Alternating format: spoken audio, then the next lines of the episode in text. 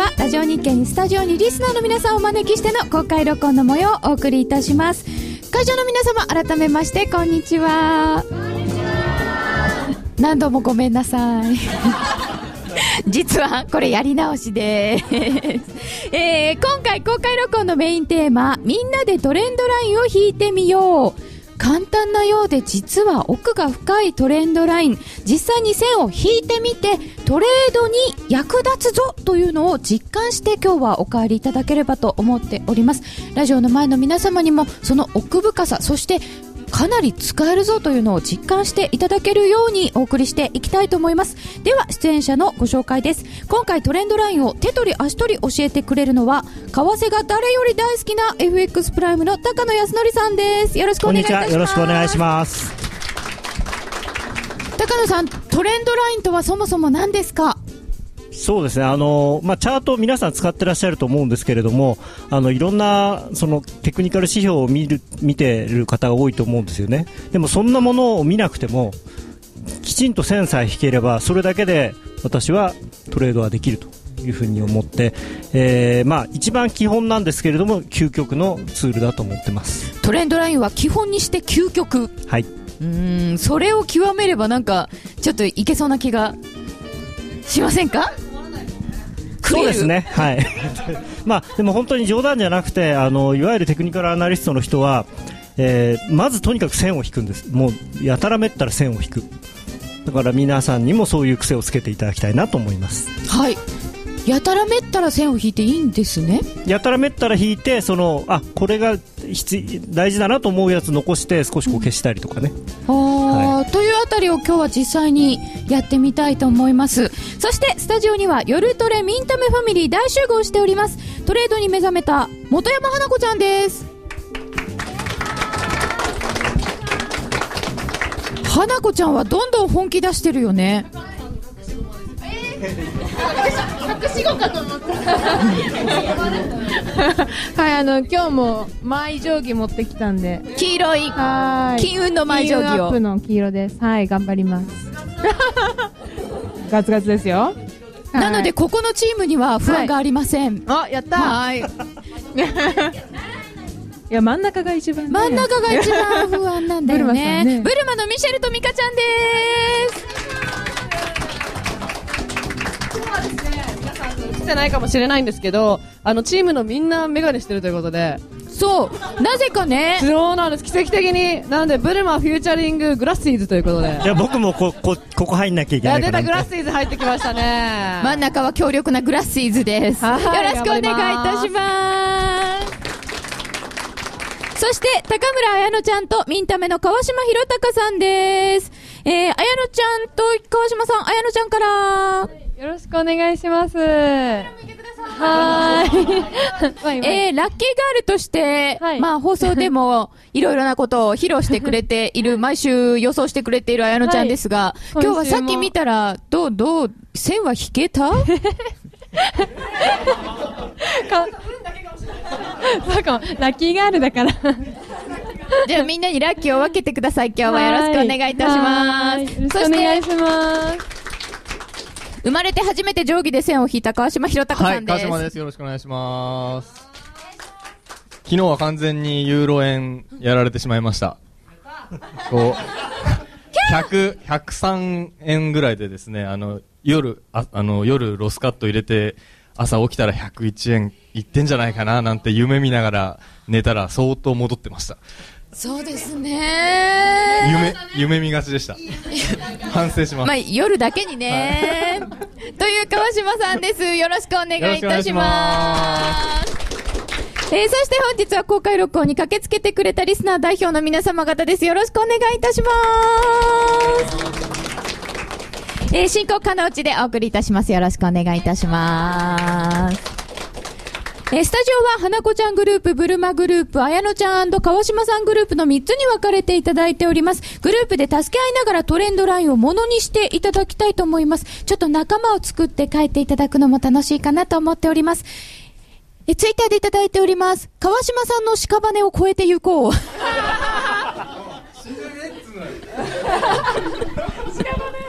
綾乃ちゃんはある意味隠れキャラだ。綾乃ちゃんだったのか、隠れキャラ。真ん中は為替に目がねえ人たちですね。なんで？ということで、本当にいつもツイッターでいただくの、うまいってうなるようなことが多いので、今日も楽しみにしたいと思います。えー、ご紹介していきますので、どしどしお寄せください。それでは皆様1時間、どうぞよろしくお願いいたします。お願いします。えーではここから、まずは一度初めての人も実際にトレンドライン引いてみようパート1の正解解説編参りたいと思います。えー事前に皆様方には書いていただきました、えーチャート、鉛筆、消しゴム、定規で思い思いに線を引いていただいております。えーまず最初は高野さんのアドバイスなしで引いていただきました。高野さん、あの、皆様のちらっと見ていただいていかがでしたか、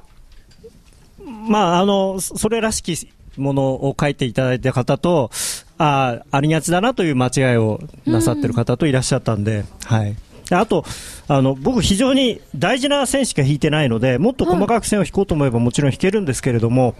あの、そんなに細かい線を引いても多分あまり意味がないのかなと思います、ね。細かい線引いた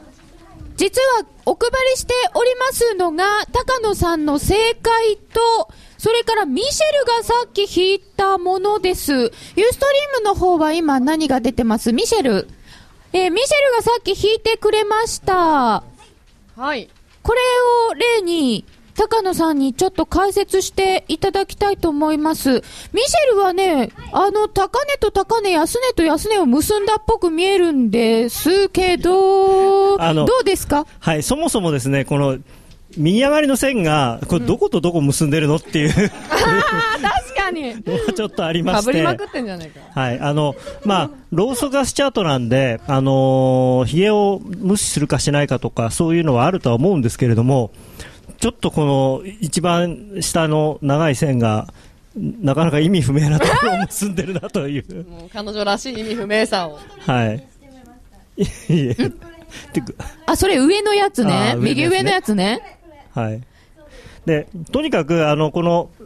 2番のこのチャートを見ていただければわかるように、あの、じゃあ、高野さんのはい正解見ていただきましょうか。丸2と大きくついているチャートが高野さんの正解です。これもちろんもっと細かい線はいっぱい描けるんですけれども、まずこうパッと見て、まず左半分はどう見てもまあ上昇トレンドですよね。はいで、その場合はやはり安値と安値をきちんと結ぶ。ですからこの場合だと1.3837っていう書いてあるところと、その次の1.4014って書いてあるところをまず結ぶと。で、その延長線上にたまたまもう一個安値が来てますけれども、で、この線はですね、あのなるべく長く引いてもらいたいんですね。っていうのは将来また何かその線が使えることがある。で、この場合だと、あの真ん中の1.4536のところで1回高値をつけて、そこから、まあ、結果的にですけれども、あの下落トレンドに入ってるんですが、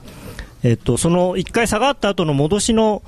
高値っていうのが、ほぼその元の、えーサポートラインのところで止まってるんですね。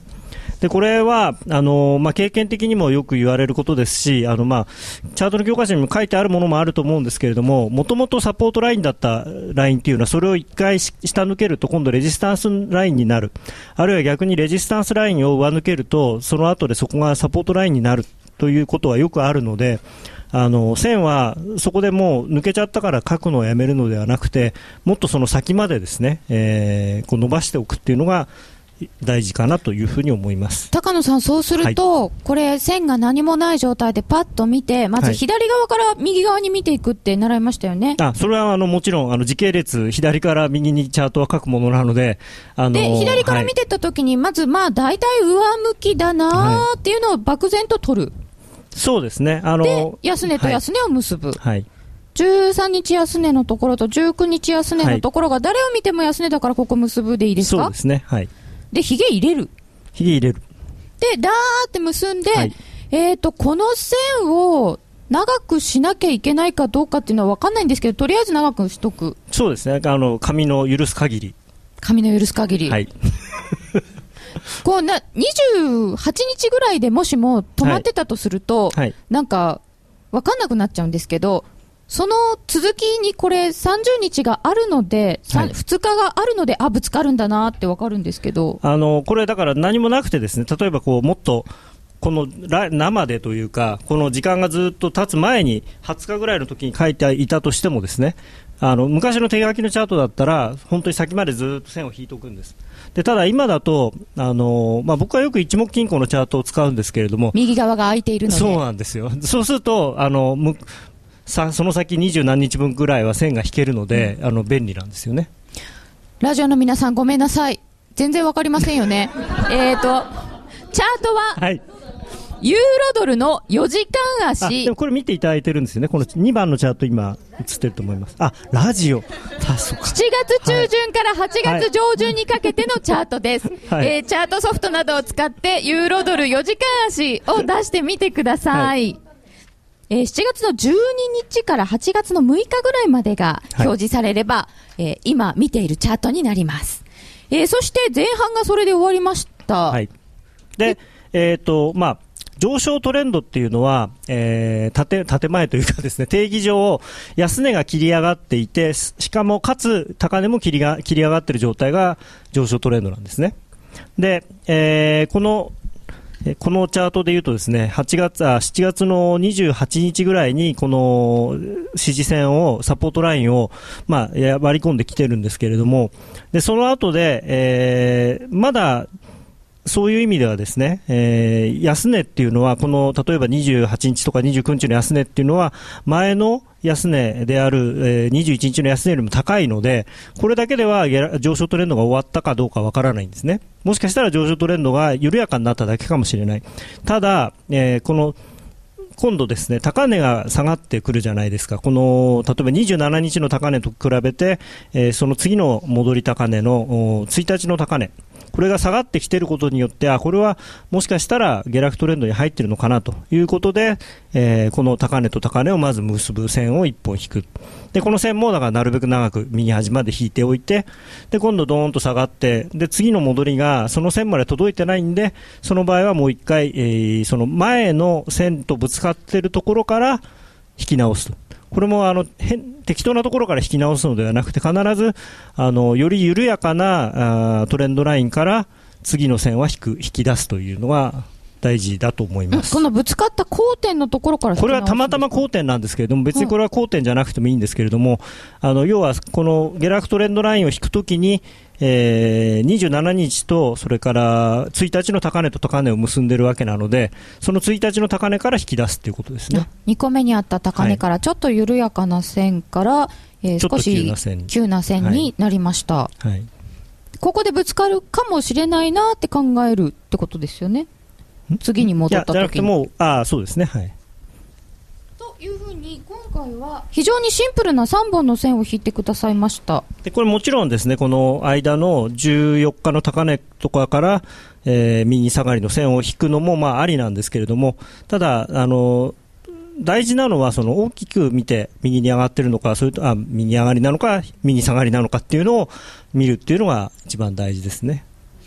でえーととりあえずこの線を引くことの意味っていうのはどういうふうに考えたらいいんですか？はい、あのというか、もうチャートそのもの、チャートは何をするためのものかというと、ですね今の相場が上昇中なのか、下落中なのか、それとも横ばい、持ち合いになっているのかっていうのを判断したい、それが目的なんですね。それ以外、まあもちろん、じゃあどのぐらい上がるのかとか、どのぐらい下がるのかとかっていうのは、またその次のステップであって、まずは上昇トレンドなのか、下落トレンドなのか、持ち合いなのかっていうのを判断する、できるようにななりたい。で、それさえ分かれば、ある意味、上昇トレンド中だったら、どこで、どこで買ってもですね、まあもちろんその、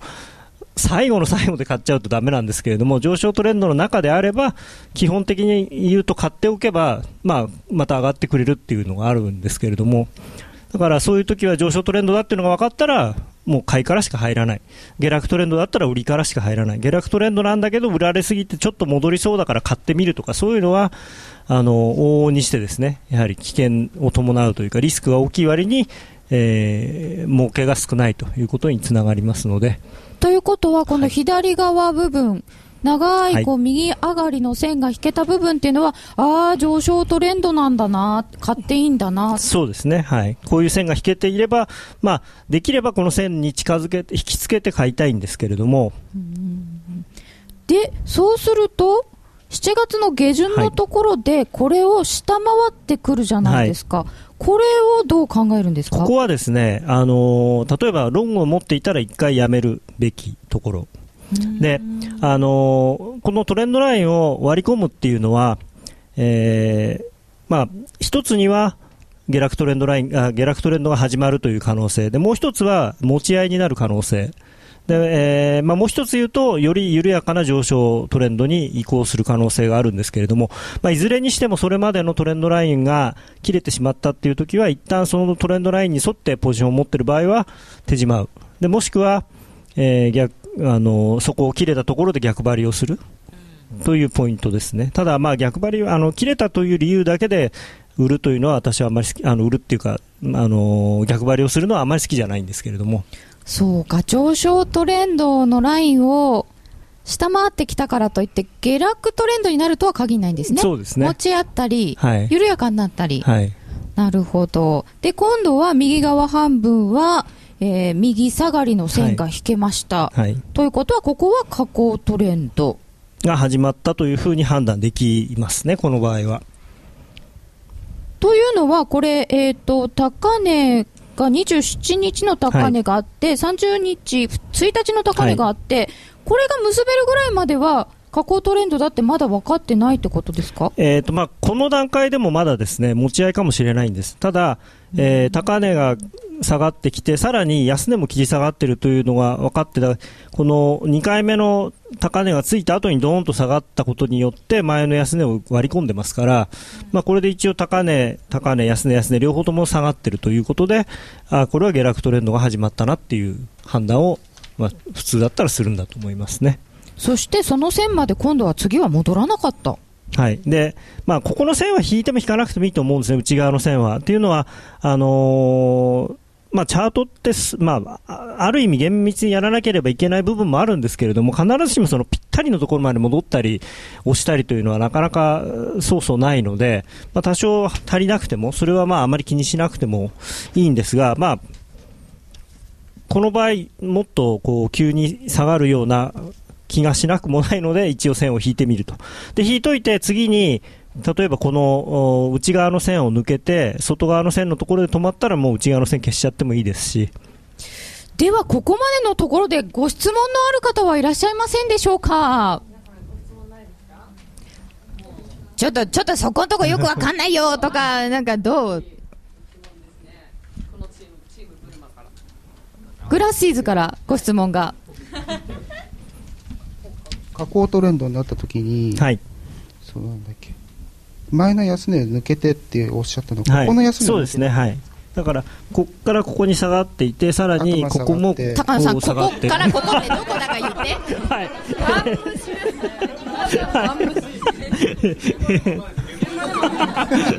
隣にいてもわかりません。えーですから、27日の高値から、えー1日の高値がまあ下がっていると。で、それはいいんですけれども、それ以外にその次、えー下の、えー今度安値の方ですね、28日の安値から、えー29日の安値、そしてその後おーそこは1日の安値か。っていうふうにだんだん切り下がっているということで、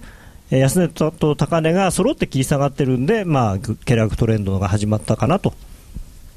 いうことですね。はい。かりました。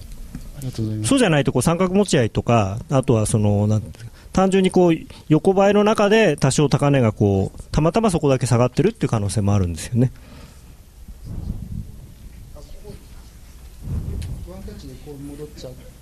というか、まああの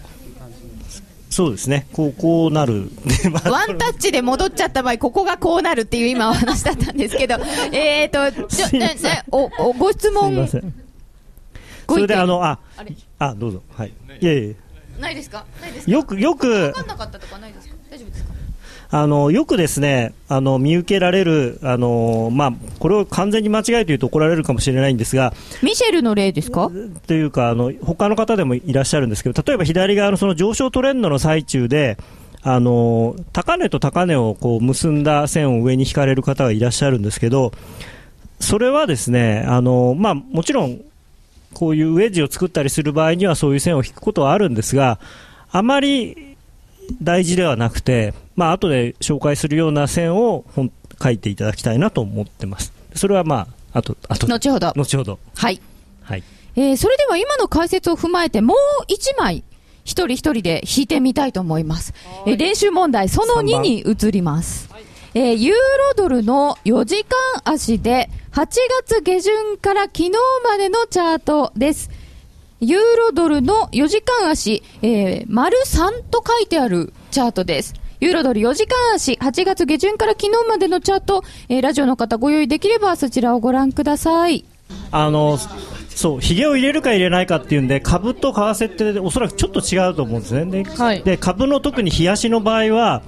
株っていうのは1日の取引が本当に終わるじゃないですか。で、引けっていうのは、やっぱり意味のあるレートなんですね。ただ、為替の1日の引けとか1時間の引けっていうのはあんまり意味がない。えだから株でも多分時間足のチャートなんかに線を引くときはその実態じゃなくてあの全部ひげまで入れると思うんですけど確かに株にとっての取引所取引の1日の引けっていうのはそれまでの取引が全部いろんなことが網羅されてそのレートになったよっていう大事なレートなのでそれをリスペクトするっていうのは私はありだと思うんですがただ為替はないんで正直あの 月曜の朝週足だったら引けっていうのは意味があるかもしれないですけれどもはい。さて、あ、意味、意味あるある。ヒゲがああれ大ありなんで、ヒゲに意味がない。ヒゲとヒゲ 難しい。さて、それでは高野さんの正解例を出していただきたいと思います。チャート丸4番です。まあこれはこれだけが正解というわけではないんですけど、まあ僕だったらこうやって引くなっていう。割と合ってますよね。皆さん、この長い下降トレンドラインは、お引きの方が多かった。そうですね。これが一番大事ですね。えー、下落局面で高値高値を結んだライン、長くなってます。はいね、長いの皆さん合ってますよ。ね基本を。基本を取れたっていう感じじゃないですか、はまあそこはあってもなくても。高野さん、これを引いた順番としては、まず一番この長い下降トレンドライこれはですン引いたじゃないね、ですか。チャートは必ず順番はだから左からですね。はい。順番は左からです。そりゃ時間だよ。はい、はいあのこれ今、今でこそこうやって全部揃ってこうやってパッと見れますけれどもはいもともとは、えー例えばですね川島さんも髪折りながらやってましたよね。30日の時点ではこの左側しか見えてない。30日のとこしか見えてないわけですね、うん。でだんだんだんだんこうちょっとずつちょっとずつ見えてくるもんなので確かに。あのそういうつもりで後から線を引くときでもそういうつもりでやった方があの勉強になります、右側隠しとくんですね、こうね。そうですね。紙だと折れるからいいですねでもスクロールすればあの普通の全然いいコメントじゃなかったですね。久々に発した言葉が。せっかくいいこと言った感じだったのに。そんでこれな、もっとだから厳密に言うと例えば、えーこの一番上でぐちゅぐちゅってなってる30 29日とか30日ぐらいの高値と高値結べばもっとものすごく緩やかなあの下落のラインが引けるんですけれども、まあ、これはあの今はちょっとおさすがにあまり意味がないというのが分かっている。今分かっている状況なのでその線は引かなかったんですがでこの30日の高値のとこ下がり始めのところから、えー6日の日のえーピュッて上がったところまでですね、えーのそこの高値と高値を結んでその線はとにかくまあ一番右下まで引くと、長く引く。はい髪が終わるまで引く。はい、でその後に、えー7日、8日、9日と見ていったらなかなかこの上の線まで来ないじゃないかと、うんもうちょっともしかしたらそのトレンドがきつくなっているのかもしれないということで、えー今度、このまあ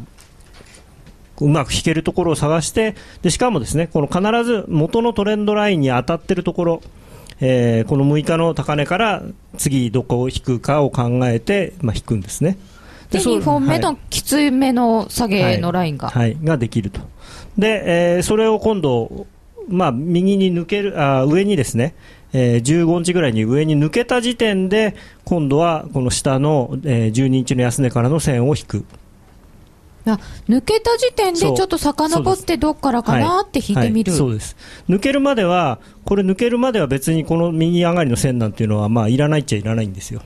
まあ、引けますけどね抜ける抜ける前にも。引けるんですけれどもあの抜けて初めてこの線が重要になってくると。ということで、ここで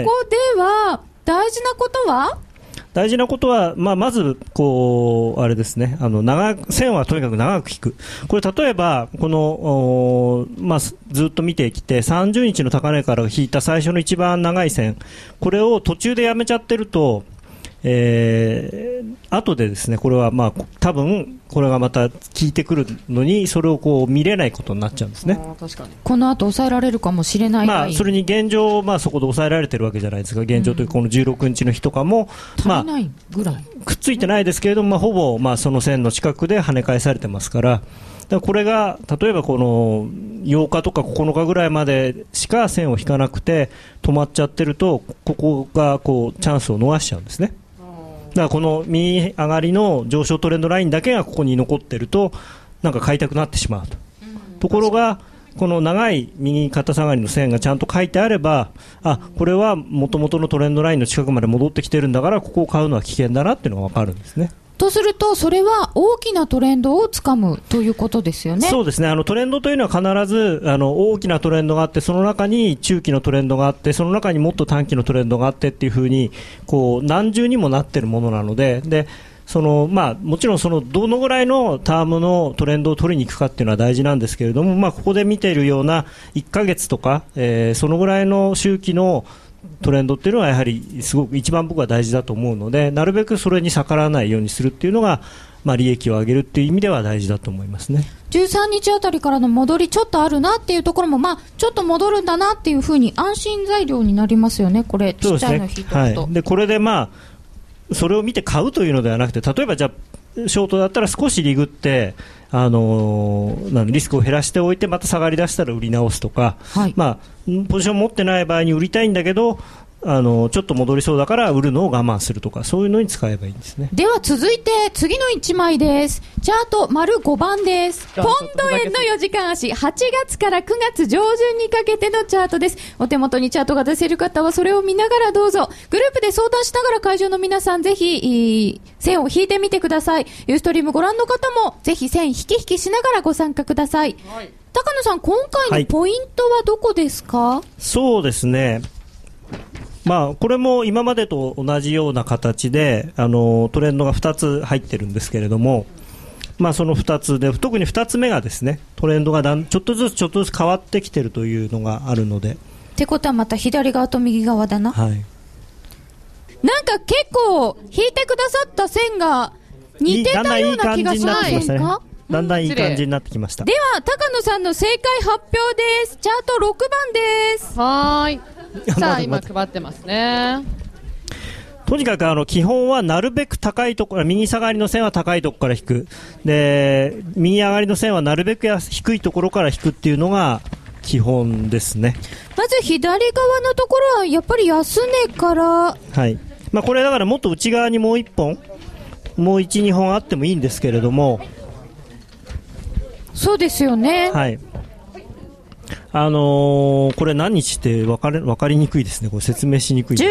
日の手前のところの安値から、えっ、と、でその15と次の22の間くらいのヒゲを結んだんですか、これは。そうですね。で、つそこの、もっと手前の15日の手前で2つ安値安値結んだ線を書くのは別、あの、いいと思います。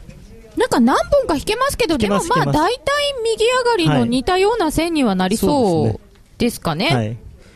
で、次に22日のところの高値から、で、これでですね、22日のちょっと手前で、えーこの上昇トレンドラインを一応まあ破ってるので、でもう一本これ緩いのを引いてもいいんですけれども、で、そうこうしてるうちに、えーまあ、これは多分、生で見てるとですね、もう一本緩い線を一回引くと思います。あすいません。えーこの引いてないんですけど、15日の手前から、この22日の手前の安値を結んだ線を多分一本引くと思いますね。今思いましたけど。もう何本か引けてるかもしれない。はいであのもちろんこの右下がりの線もこのお127円の36っていうところからそのすぐ右側にある何本か後の高値とを結んだ線、もっと急な線、あるいはそのもう少し先の、えーこれなんだろうな、126円の30と60の間の高値を結んだ線っていうのも書けるんですけれども、まあそういうのは一応、えー書いて消したということに していただいて。細かくいっぱい引けてた感じですね。はい、そうですね。はい。でただ、これポイントは、必ずそういう線は、この一番高い127円の36のところから引くんであって、えーその途中のところから引くというのは、あまりあの私は意味がないと思ってるので、で、その細かいのは、次にこの126円の54つけたときに、はいこう、上回っちゃうじゃないですか。そうですね、はい。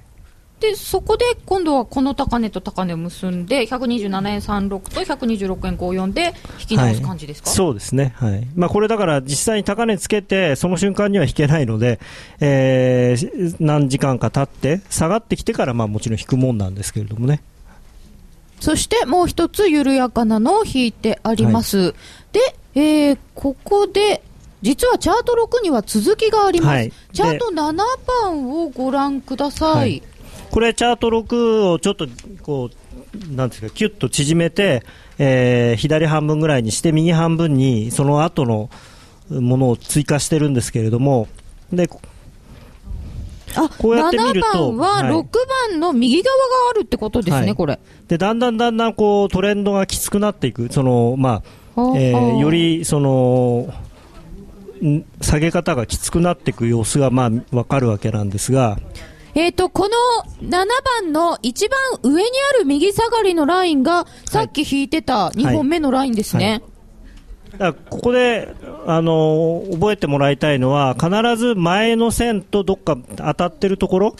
最後に当たったところから次の高値を結ぶっていうことですよね。ここで言うと、126円54がこの線の当たってるところ、はい。なので次に125円03を引く。でそういうのふうにどんどん引いていくはでその最後にその、えー6円54と5円03をの結んだ線が当たったその後の8日の高値高値というか、まあ、8日のところとまたその次を引いて引くっていうのがまあ大事なんですね。で、これ実はさらに続きがありまして、丸8番に行きます。8番線増えますよ。さっき引いてたラインに何本か線が加わってるんですけれど高野さん、はいこれ、んなんか特徴ありますね。はい、あの皆さんね、あのこう安値この下落トレンドの時に安値と安値を結ぶ線を書かれる方多いんですけれども、あの持ち合いの時には高値と高値、安値と安値を結ぶっていうのはいいんですけれども、えーまあ、トレンドがあるだろうと思われる時は、下落トレンドの時は、抵抗あ上値抵抗線をまず引く、えーレジスタンスラインを引いて、それと平行な線を、えーこうずずずずっと引っ張ってきて、その安値のところでに合わせてですね、平行線を引くっていうことなんですね。えっ、と、右肩下がりの127円36から引いてた線と、はい。平行な線を、まずこれ1本、えーこのどこに合わせるんですか？このこの下最初の安最初の安値というか、えーと124円の20と80の間にある安値。えー127円36から右側にこう来て、一番ドコンと下がって126のるとこ54のちょっと手前にある、左側にある安値ですね。これに合わせはいて平行線を引く。はい。本当は平行線引くには三角定規でしたよね。昔習った気がする。こう、ズズズってずらまして。あ、あの今はですね正直あの皆さんあのツールというか、まあ、チャートのソフトを使ってらっしゃると思うので、えー必ずどのソフトにも平行線を引くっていう機能あると思いますから、まあ、それでこうずずっとやる実は最初の時にあの、平行線もうすでに引いてらっしゃる方結構いらっしゃったんですよね。そうですね平行線引くっていうのは皆さん結構親しみあるかも。あのこの場合ですね、あのー平行線ぴったりで止まんなくても別にいいんですね。大体でいいあんでっていうのはなぜかっていうとレジスタンスラインっていうのはこの下落トレンドの中ではそのトレンドを表す線なので非常に大事なんですけれどもその平行線はどっちかっていうとまあ、単なる目安というか、まあ、その辺で一回止まりやすいという程度のものなので、なんとなくこのレンジねっていう感じそんなに厳密なものである必要は多分私はないと思ってます。それで実際のトレードにこれを使うときもレジスタンスラインの手前は思いっきり売りたいんですけれども、えーこの平行線のところまで来てもですね、まあ、ちょっと半分買い戻すとかそのぐらいえーここでロングにするというのはあ私は邪道だと思いますし、えー全部買い戻すのもこうやってだんだんだんだんこうトレンドが深くなっていく角度が急になっていくことがよくありますので、えー全部買うのはもったいないですよね。うん。まあ割と緩やかな目安ってことですね。そうですね。ただ、こういう、割と、ね、止まるんですよ。こういう、このね、2本目の線も、えーこの平行線引いてありますけれども、まあ結構そこで止まって、1回目は止まってるじゃないですか。止まってますよね、はい結構。で、3回目の時は、うん結構もうバッチリ止まってるので、3本目の線なんかだと。まあもう抜けちゃってますけど。もう抜けちゃってますけど。はい。えーまあでもこの辺りからちょっとドーンと抜けてまた戻ったりしてるんですね、今でも。そうすると平行線も長く引くんですか、一緒に？そうですね。あの、引いたのと同じだけの長さで引いてもらった方がいいと思います。うーん。まあそういったレンジになっているということをざっくり考えながら、まあ、そんなに売り買いのサインにはしない。えー、ですから、利食いには使う。ただそこで新規のポジションを立てるっていうのは、あの、危ないと思います。あくまでも利食い。あの、ポジションを作るときと、利食うときっていうのは全然意味が違いますので、利食ってしまったら、その後行っても、機械損失があるだけで別に損はしないですけど、はい。そこで例えばロングを作っちゃったら、そこから下がったら損しちゃいますから、そうですね。はい。まるまる損ですもんね。うん、そうです。はい。ツイッターでいただいております。実際エントリー間違うと踏まされるんですよね。で、下げてきたと思ったら遅くて。そうなんですね。ですから、あの、ただ、今回のユーロみたいな、こう、大きな相場の時は、すごく難しいんですけれども、あの、ある程度、まあ、ボラテリティも大きいですし、その下げ幅も多分大きいだろうというふうに自分で思うんであれば、安値じゃないところ、ちょっとでもいいですから、戻ったところで、ちょっとだけ売るんです。まず最初に。ちょっとだけ？ちょっとだけ。で、そこから例えばドーンと戻されても、あのー困らないぐらいの。で、で、まあ、その、上がってたのは、とりあえず、む無視してというかですね、あの、まあ、ストップロスがついちゃえばしょうがないんですけれども、少し、それは様子を見ておいて、今度下がり出して、自分が売ったところを通過して、さらに下がって、前の安値を切れたところでもう一回売る。でそういうのを繰り返していけばいいんで、何にもなくて安値売るってすごく怖いんですよね。でも今、今のレベルよりも高いところのショートを持ってると、その安値を売る勇気というかですね、余裕が出るんです。実際問題、その、利益があるわけですから、それをたなんていうんですか元手にしてそのそこでリスクを取れるんですよね。ところが何にもないと安値売るってやっぱりすごく危険ですし、なんか値段がもう頭に入ってるので、こんなとこで売っていいのかっていう。っていうふうに思いがちなんですけれども、まあ、ただ、下がってるっていうのは下がってる理由があって下がってるわけですから、その理由が変わらない限りは、まあ、基本的には下がり続けるだろうというふうに考えた方が、まあ、為替の場合はいいと思いますね。トレンドを抑えておくことと、その恐怖感を抑えるために、えーちょっとずつ。ですから1回目は安値を売らない、1回目安値売っちゃうと結構厳しくなるんで、それでは皆様からご質問ありますでしょうか？今まで、えーっと、6番までチャート引いてきていかがでしょうか？それから平行線の引き方などについてもご質問あれば、今がチャンス。まあ、チャートって本当にあの今、手軽にいろんなその MACD だボラ、ボリンジャーバンドだ、移動平均だって見れますけれども、そういうものを見る前に、まずこの線を引いていただきたいなと。なぜか川島さんはい問。い一番苦労なさってる方かもしれないんで。えっ、と、安値売ってるタイプです。はいはい。あのいや、それはいいんです。あの、いい、本当は正しいんです。あの、安値売って高値買う人は、いいディーラーになるって言われてますから。ありがとうございます。頑張ります。あの、4時間足で見ていて、はい4時間足が更新されたら、一回もうチャートを見て線を引き直すっていうのがいいんですかね？えっ、と、引き直すというか、自分がバーッと引いた線が、を基本的に残しておいて、うん。まあ、引き足すというか、もし、うん。その線と違う線が引けるようになっていたら、で、どっちが、まあ、よりその今の、その相場を的確に表しているのかなっていうのを見て、こう、ちょっと取捨選択をするというか、ただ、結構ですね、これ不思議なんですけど、大昔の線がのずーっと延長線書いておくと、おお、こんなところで止まってるよみたいなのがあるんですよね。はいはい、昔の手書きのチャートの方がもうちょっと厳密にある意味引けたんですけれども、あの方眼紙で書いてましたから、あ、方眼紙ね？そうですよね。何センチで何センチ下がってるってことは、1メートル行くには何センチ下げればいいんだなとか言って線引いてたんです、本当に。トレンドと時間軸がわからんす。えーっと、ご自身のトレなんか難しいですね、トレンドとトレードと言葉がいっぱい似たような言葉があって。えーあの、さ、先ほどあの、月足も年足もみんな、はい。一緒だよっていうお話はあったんですけれど、はいそのご自身がどういう取引をするのかっていうことによって、そのどういうチャートを見ればいいかっていうのが変わってくるんですね。あの、当然、デートレードをやってる人が、えー月足のチャートとか、えー週足のチャートとか見てもほとんど意味がないので、まあ、デートレードやる人だったら、あー日足ぐらいからでもいいのかなと思いますし、あのスキャルピングやる人は1分足と5分足とか見てればいい 見ればいいんだと思いますけれども、ただ、あのそうですね、自分が平均的にまあ持つ、そのポジションを持つ時間が、数分から数十分であれば、えー例えば、まあ、10分足とか、その持ってる間に何回かこう更新するぐらいのもの、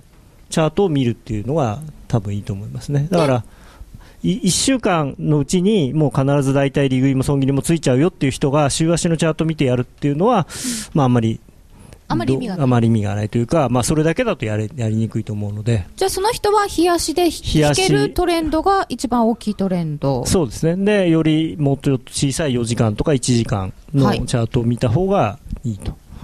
さて、えー、それでは、えー、これで、えー、まず実際にトレンドライン引いてみようのコーナーは一旦終わりにさせていただきます。続いては、高野康則綾乃ちゃんのハイローナビゲーションです。ここからは FX プライムの選べるハイローをもっと楽しむためのコーナーです。ナビゲーターは FX プライムチーフストラテジストの高野康則さんです。よろしくお願いいたしますよろしくお。願いします。今回はラッキーガール高村彩乃ちゃんにも加わっていただきます。よろしくお願いします。よろしくお願いします。今日本当にラッキーガールだっていうことがよくわかりました。ラッキーな怖だけい。。かなえさん怖いよ。さっきすごい線引いたでしょ。いやいや、わかんないですね。もしかしたらこうボケてるのかもしれない。そうですね。は。はいい選べる配慮は毎週月曜日に発表される基準レートから、金曜日の為替レートが円高、円安、どちらになっているか、あるいは動かないかを予想するだけのシンプルな金融商品です。選べる通貨はドル円、ユーロ円、ポンド円、一口1000円からお楽しみいただけます。今週の結果です。今週は、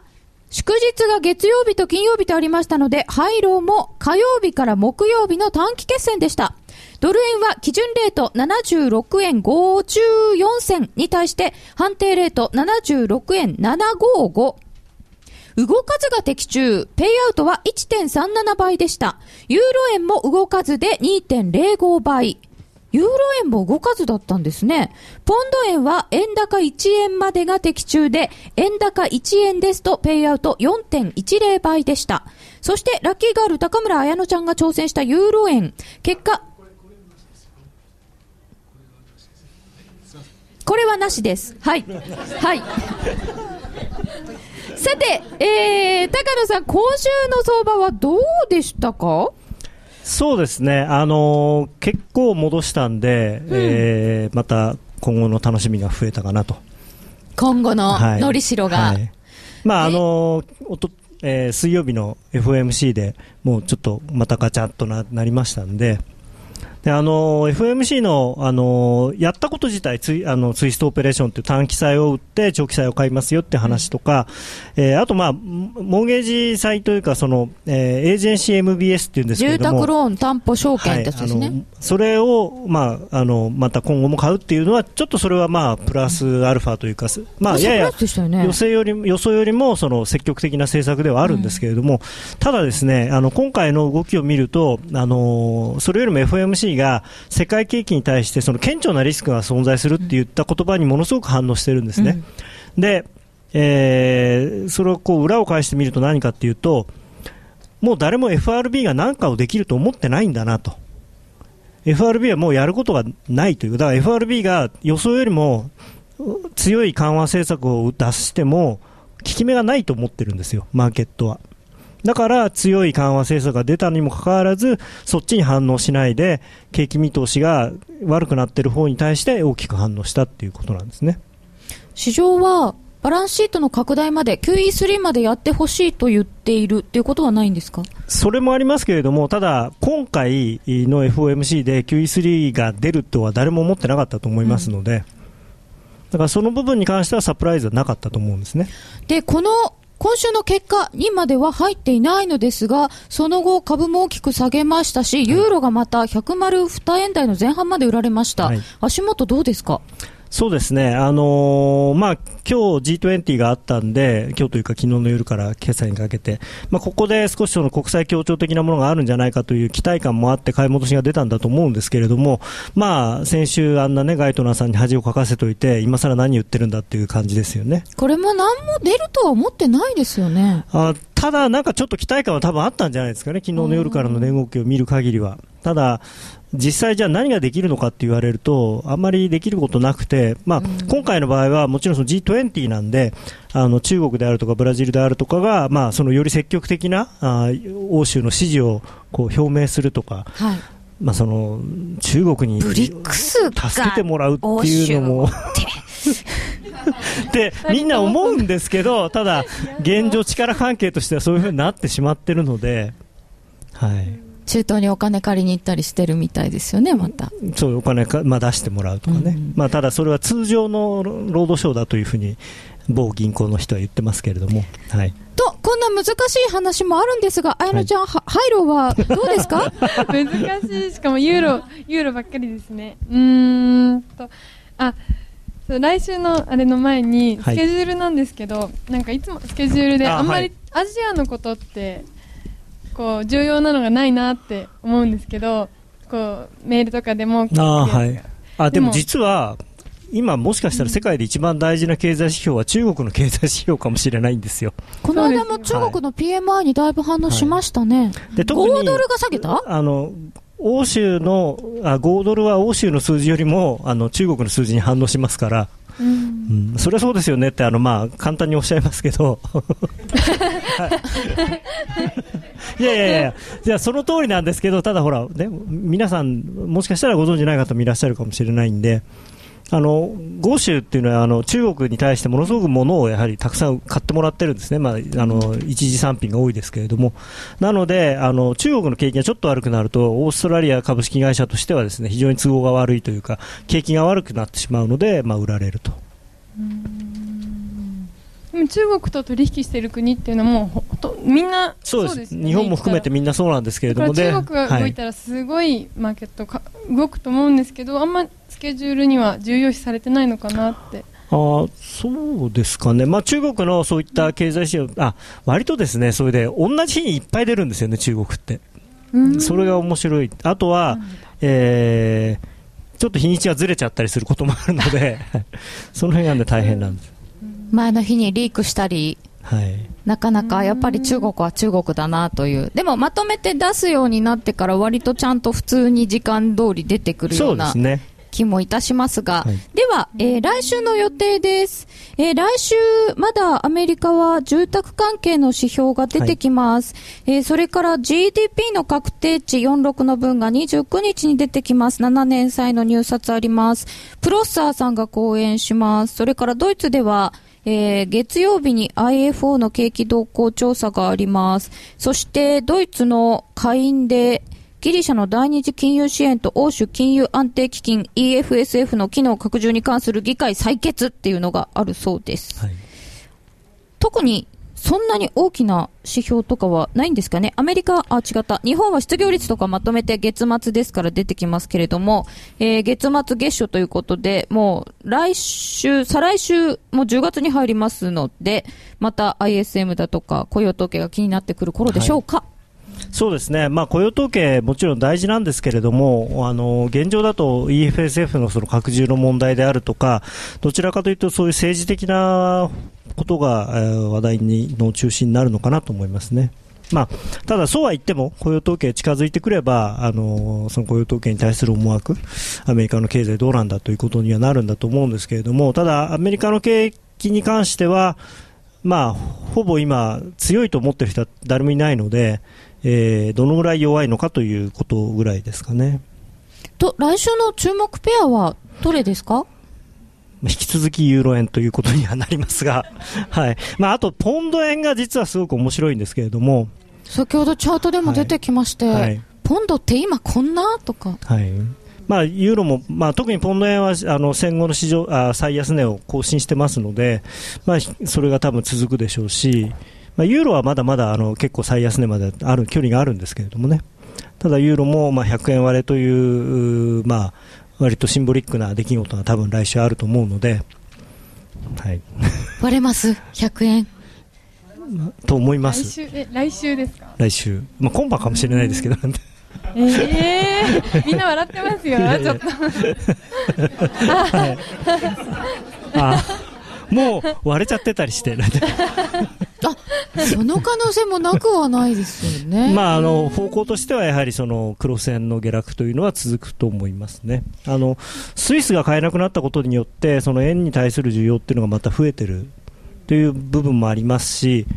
あとはそのまあただですね来週ちょっと波乱要因としては、えー半期末なので介入の期待がものすごく高まるんですよ。9月末。はい。なんかで前もそうでしたよね。というか、まあ、日銀さんはですね、えー非常に優しい方なので、まあ、財務省、あのーまあ、各大大輸出企業の方のその決算を少しでもきれいに見せようということをしてくださるんですよね。まあ、そういうのをあの世の中ではウィンドウドレッシングとか粉飾決算って言うんですけれども、言っちゃったよ。本当に、えーその期末の中値、午前9時54分に決まるんですけども、その中値だけ高くしたい。あとは、まあど、どうでもいいっていうと言い過ぎなんですけれども、えー30日の、例えば、えー東京のオープンが73円で、引けが72円でも、中値が80円になる、それでいいぐらいのね、極端に言うと。そうすると、あの、決算が良くなりますので、まあ、株をやってらっしゃる方はもちろんよくご存知でしょうけれども、はい。というようなことも9月末ということでちょっと考えつつ、はい。まあ、ただ、ないと思いますけどね、私は、介入は。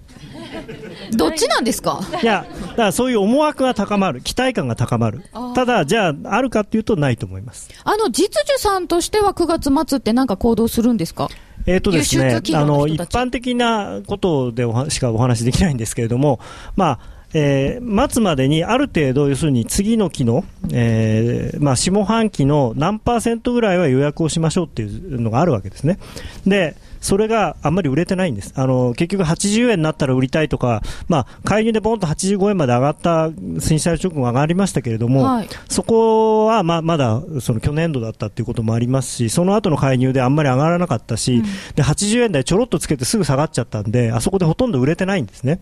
なので、あの輸出ぎあともう一つはその震災の影響で、どのぐらい売ればいいかよくわからなかったので、その4月、5月ぐらいはあんまり輸出は売ってなかった。ところが、えーまあ、い効果不効果予想以上に復興が早まって、えー輸出売らなきゃいけなくなってるので、はい。えーまあ、今だったらもう77円台ぐらいから売りがびっしりという感じです。ということを踏まえて、綾乃ちゃんは来週月曜日に株仲間で予想していただきますが、今のところどんな感じ？当てるならドル円です。で、当てるなら？夢がないな。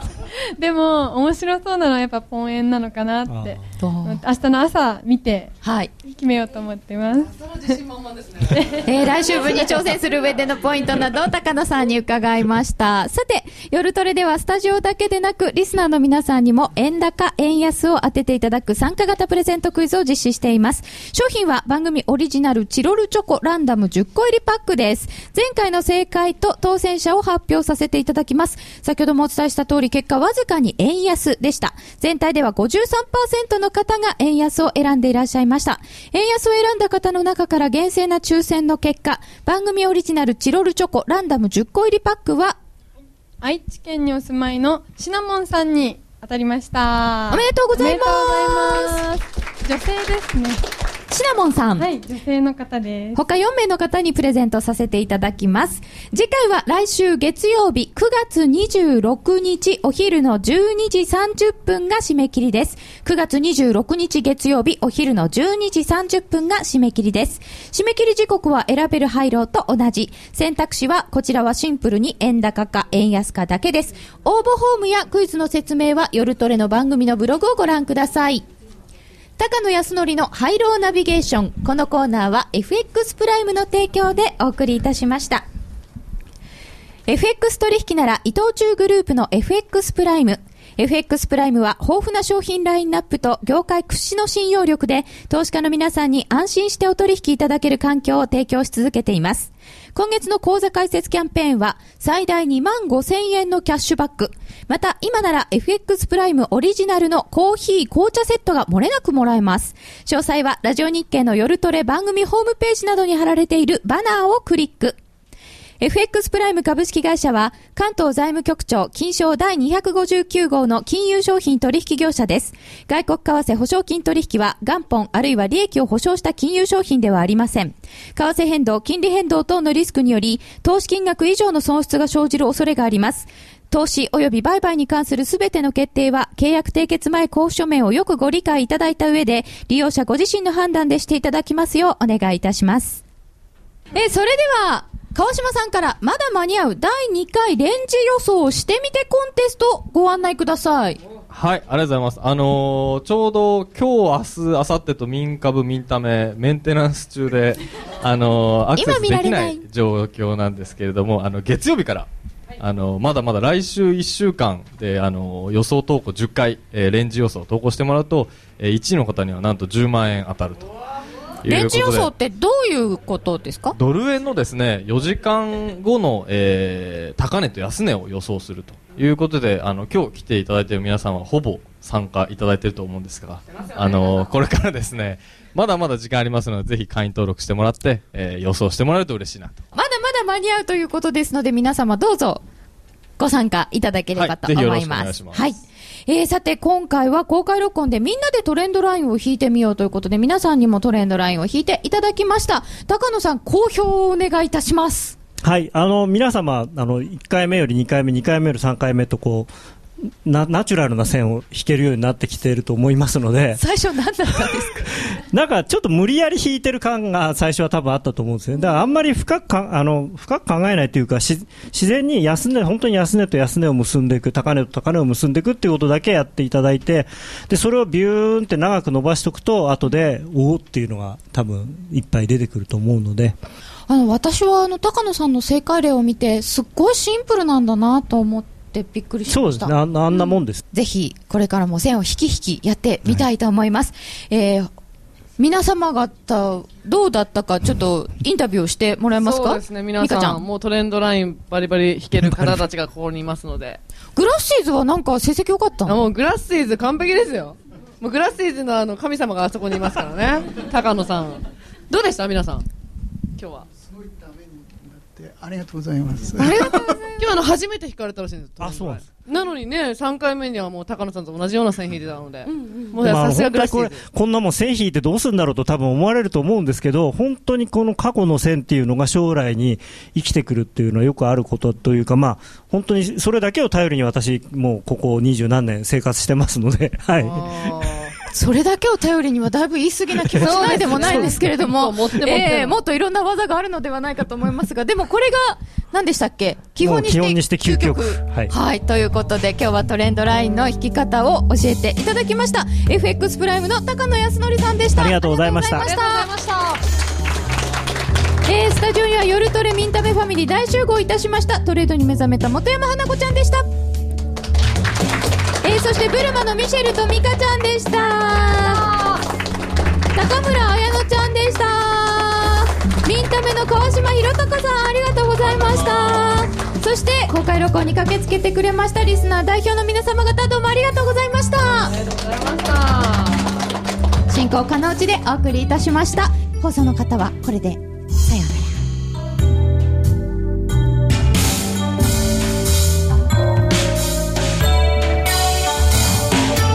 thank you